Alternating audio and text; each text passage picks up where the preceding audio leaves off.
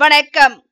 எங்கள் கதை துளி உங்கள் செவிகளின் பசிக்கு விதைத்துளி உங்கள் அனைவரையும் வரவேற்பது கதை துளி உங்களுடன் பேசிக் கொண்டிருப்பது உங்கள் காயத்ரி தேவி முருகன். நாம் இன்று அமரர் கல்கி அவர்கள் எழுதிய பொய்மான் கரடு எனும் கதையின் பகுதி பதினேழைத்தான் பார்க்க போகிறோம். நாம் முந்தைய பகுதியில் அத்தியாயம் பத்தொன்பதை பார்த்தோம். அதில் போலீஸ் கான்ஸ்டபிள் சின்னமுத்து கவுண்டர் செம்பாவிடம் விசாரிக்க வருவதாகவும் அப்பொழுது செம்பா குடம் மட்டும்தான் உள்ளது என்றும் அதனுள் பணம் இல்லை என்றும் சொல்லி வருத்தப்படுவதாகவும் பார்த்தோம். இனி இந்த பகுதியில் செங்கோடன் சேர்த்து வைத்த பணம் எங்கு என்பதையும் பங்காருசாமியை தாக்கியது யார் என்பதையும் அமரர் கல்கி அவர்களின் எழுத்து நடைக்கு உயிர் கொடுத்து கதைக்குள் வாழ்வோமா? வாருங்கள். இன்று நாம் கேட்கப் போவது அமரர் கல்கி அவர்களின் பொய்மான் கரடு. பகுதி பதினேழு அத்தியாயம் இருபது. கதை சொல்லிக் கொண்டே வந்த மோட்டார் டிரைவர் வண்டியை நிறுத்தியதும் மறுபடியும் பொய்மான் கரடுக்கு சமீபம் வந்திருக்கிறோம் என்று தெரிந்து கொண்டேன். இடது பக்கத்தில் செங்குத்தாக கரிய குன்று நின்றது. மழைக்கால இருட்டு சூழ்ந்திருந்தபடியால் புகையும் மானும் கண்ணுக்கு தெரியவில்லை. கார் செல்லும் சத்தமும் கதை சொன்ன குரலும் நின்றவுடனே மழை தூற்றலின் சலசல சத்தமும் பூமியில் மழை விழுந்ததும் எங்கிருந்தோ கிளம்பும் ஆயிரக்கணக்கான சிறிய ஜீவராசிகளின் கதம்ப குரலும் சேர்ந்து கேட்டன. இப்போது இங்கே நின்று என்ன உபயோகம்? இருட்டில் ஒன்றும் தெரியவில்லையே என்றேன். இப்படி சொல்லி வாய் மூடுவதற்குள்ளே பளிச்சென்று ஒரு பெரிய மின்வெட்டு தோன்றி சுற்றிலும் சூழ்ந்திருந்த கார் இருளை அகற்றி குன்றுக்கு வெளிச்சம் போட்டு காட்டியது. அவ்விதம் மின்னிய நேரத்தில் பொய்மான் குகைக்குள்ளே நெளிந்து நெளிந்து ஒரு பளபளப்பான கயிறு சென்றதையும் குகைக்குள் இருந்து கீறிச் சென்று சத்தமிட்டு கொண்டு ஒரு சிறிய பிராணி வெளிப்பட்டு ஓடுவதையும் பார்த்தோம். பாம்புக்கு பயந்து அந்த குகைக்குள் இருந்த மான் வெளியே ஓடி வந்ததாகவே தோன்றியது. அடுத்த நிமிஷம் மறுபடியும் நாற்புறமும் அந்தகாரம் சூழ்ந்து கொண்டது. கரிய பாறை மட்டும் பயங்கரமாக நின்றது. மின்னலில் கண்ட காட்சி என்னை சிறிது அரட்டிவிட்டது என்பதை ஒப்புக்கொள்கிறேன். சரி போகலாமே. இருட்டில் இங்கே என்னத்தை பார்க்கிறது? என்றேன். வண்டி நகரத் தொடங்கியது. சாலையில் வலப்புறத்தில் இருந்த குடிசைகளில் இருட்டும் நிசத்தமும் குடிகொண்டிருப்பதை கவனித்தேன். இந்த குடிசைகளையே பார்க்க முடியவில்லையே. அரை மைல் தூரத்தில் உள்ள செங்கோட கவுண்டரின் குடிசை எங்கே தெரிய போகிறது?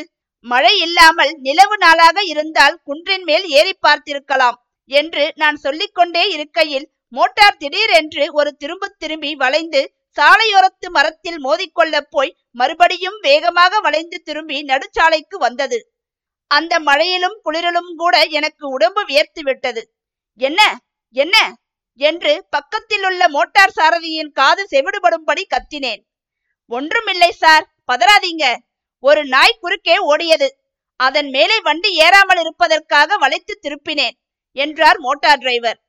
இதை கேட்டதும் எனக்கு வந்த கோபத்துக்கு அளவே இல்லை. என்ன அப்பா நீ? ஒரு நாயை காப்பாற்றுவதற்காக மனிதர்களை கொன்று விடுவதற்கு பார்த்தாயே அழகாய் இருக்கிறது என்றேன். அது எப்படி சார்? நாயும் உயிருள்ள ஜீவன்தானே? மனிதனுடைய உயிரை காட்டிலும் நாயின் உயிர் எந்த விதத்தில் மட்டம்? என்றார் டிரைவர். இதற்கு என்னால் பதில் சொல்ல முடியவில்லை. கார் போய்கொண்டே இருந்தது. மழை தூற்றல் போட்டுக்கொண்டே இருந்தது. சேலம் ஜங்ஷன் நெருங்கிக் கொண்டே இருந்தது. கதையின் முடிவை தெரிந்து கொள்ள என் ஆவல் வளர்ந்து கொண்டே இருந்தது. கொஞ்சம் நான் அஜாக்கிரதையாய் இருந்திருந்தால் அந்த நாய் செத்து போயிருக்கும். ஒரு மயிரிழையில் அது தப்பியது என்றார் டிரைவர். இன்னும் கொஞ்சம் மோட்டாரை வளைத்திருந்தால் நாமே பைசலாகி இருப்போம் என்று சொன்னேன். அதெல்லாம் இல்லை சார். மனித உயிர் ரொம்ப கெட்டி. அவ்வளவு இலகுவாக சாவு வந்து விடாது. அப்படியே சாவு வந்தாலும் கதையின் முடிவை தெரிந்து கொண்ட பிறகு வந்தால் எனக்கு கவலை இல்லை என்றேன். அதற்கென்ன சொல்கிறேன்? கதை கொஞ்சம்தான் பாக்கி இருக்கிறது என்றார் டிரைவர். பணத்தை காணோமே என்று கவலைப்பட்ட செம்பவளவள்ளிக்கு போலீஸ்காரர் சின்னமுத்து கவுண்டர் ஆறுதல் கூற முயன்றார். செங்கோடன் இப்படிப்பட்ட இக்கட்டான நிலைமையில் இருக்கும் போது கேவலம் பணத்தை பற்றி நீ கவலைப்படுகிறாயே பணம் கிடக்கட்டும் தள்ளு என்று சொன்னார். இது செம்பவளவள்ளியின் காதில் கொஞ்சமும் ஏறவில்லை.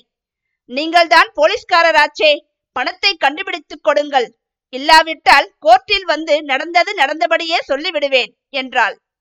சொன்னால் செங்கோடனுக்கு பதில் நீ கொலைகேசில் அகப்பட்டுக் கொள்வாய் அவ்வளவுதானே? அதில் என்ன பிரயோஜனம்? நான் ஏன் மாட்டிக்கொள்கிறேன்? கதவிடுக்கில் மறைந்து நின்று கடப்பாறையினால் மண்டையில் ஓங்கி போட்டவர் அல்லவா அகப்பட்டுக் கொள்ள வேண்டும்? உங்களை நான் பார்க்கவில்லை என்று நினைத்தீர்களா? என்றாள் செம்பா. போலீஸ்காரர் திடுக்கிட்டு போனார். ஏனெனில் செம்பா சொன்னது உண்மையே ஆகும் போலீஸ்காரர் அன்று மாலை பங்காருவுக்கும் யஸ்ராஜுக்கும் முன்னதாகவே கேணிக்கரைக்கு வந்துவிட்டார். அந்த போக்கிரிகள் குடிசைக்குள் என்ன செய்கிறார்கள் என்பதை கவனித்துக் கொண்டிருந்தார். அரைகுறையாக அச்சடித்த கள்ள நோட்டுகளை பிலிம்களுடன் சேர்த்து கொளுத்தியதை பார்த்தார். உள்ளே அச்சமயம் நுழையலாமா வேண்டாமா என்று யோசித்துக் கொண்டிருந்த போது செங்கோடன் பங்கஜா இவர்களின் பேச்சு குரல் கேட்டது. பிறகு யஸ்ராஜ் விளக்கை அணைத்துவிட்டு வெளியேறினான். அதுதான் குடிசைக்குள்ளே நுழைந்து பங்காருவை கையும் களவும் கள்ள நோட்டுமாக பிடிக்க தக்க சமயம் என்று நினைத்து உள்ளே பிரவேசித்தார். ஆனால் தம் பின்னோடு இன்னும் யாரோ ஒருவர் வரும் சத்தம் கேட்டு கதவின் இடுக்கில் ஒளிந்து கொண்டார். வருவது ஒரு பெண் என்று அறிந்ததும் அவருக்கு ஒரே வியப்பாகிவிட்டது. அவள் யார்? எதற்காக அங்கே வருகிறாள் என்று தெரிந்து கொள்ளும் ஆவல் ஏற்பட்டது. வந்தவள் உள்ளே வந்து அவசரமாக செப்பு தவளையை எடுத்தாள். பங்காரு திரும்பி பார்த்து அவளுடைய சேலை தலைப்பை பற்றினான். கத்தியை எடுத்து குத்துவதற்கு ஓங்கினான். இவையாவும் கண்மூடி திறக்கும் நேரத்தில் நடந்துவிட்டன போலீஸ்காரருடைய புத்தி பிரமாதமான அவசரத்தில் வேலை செய்தது.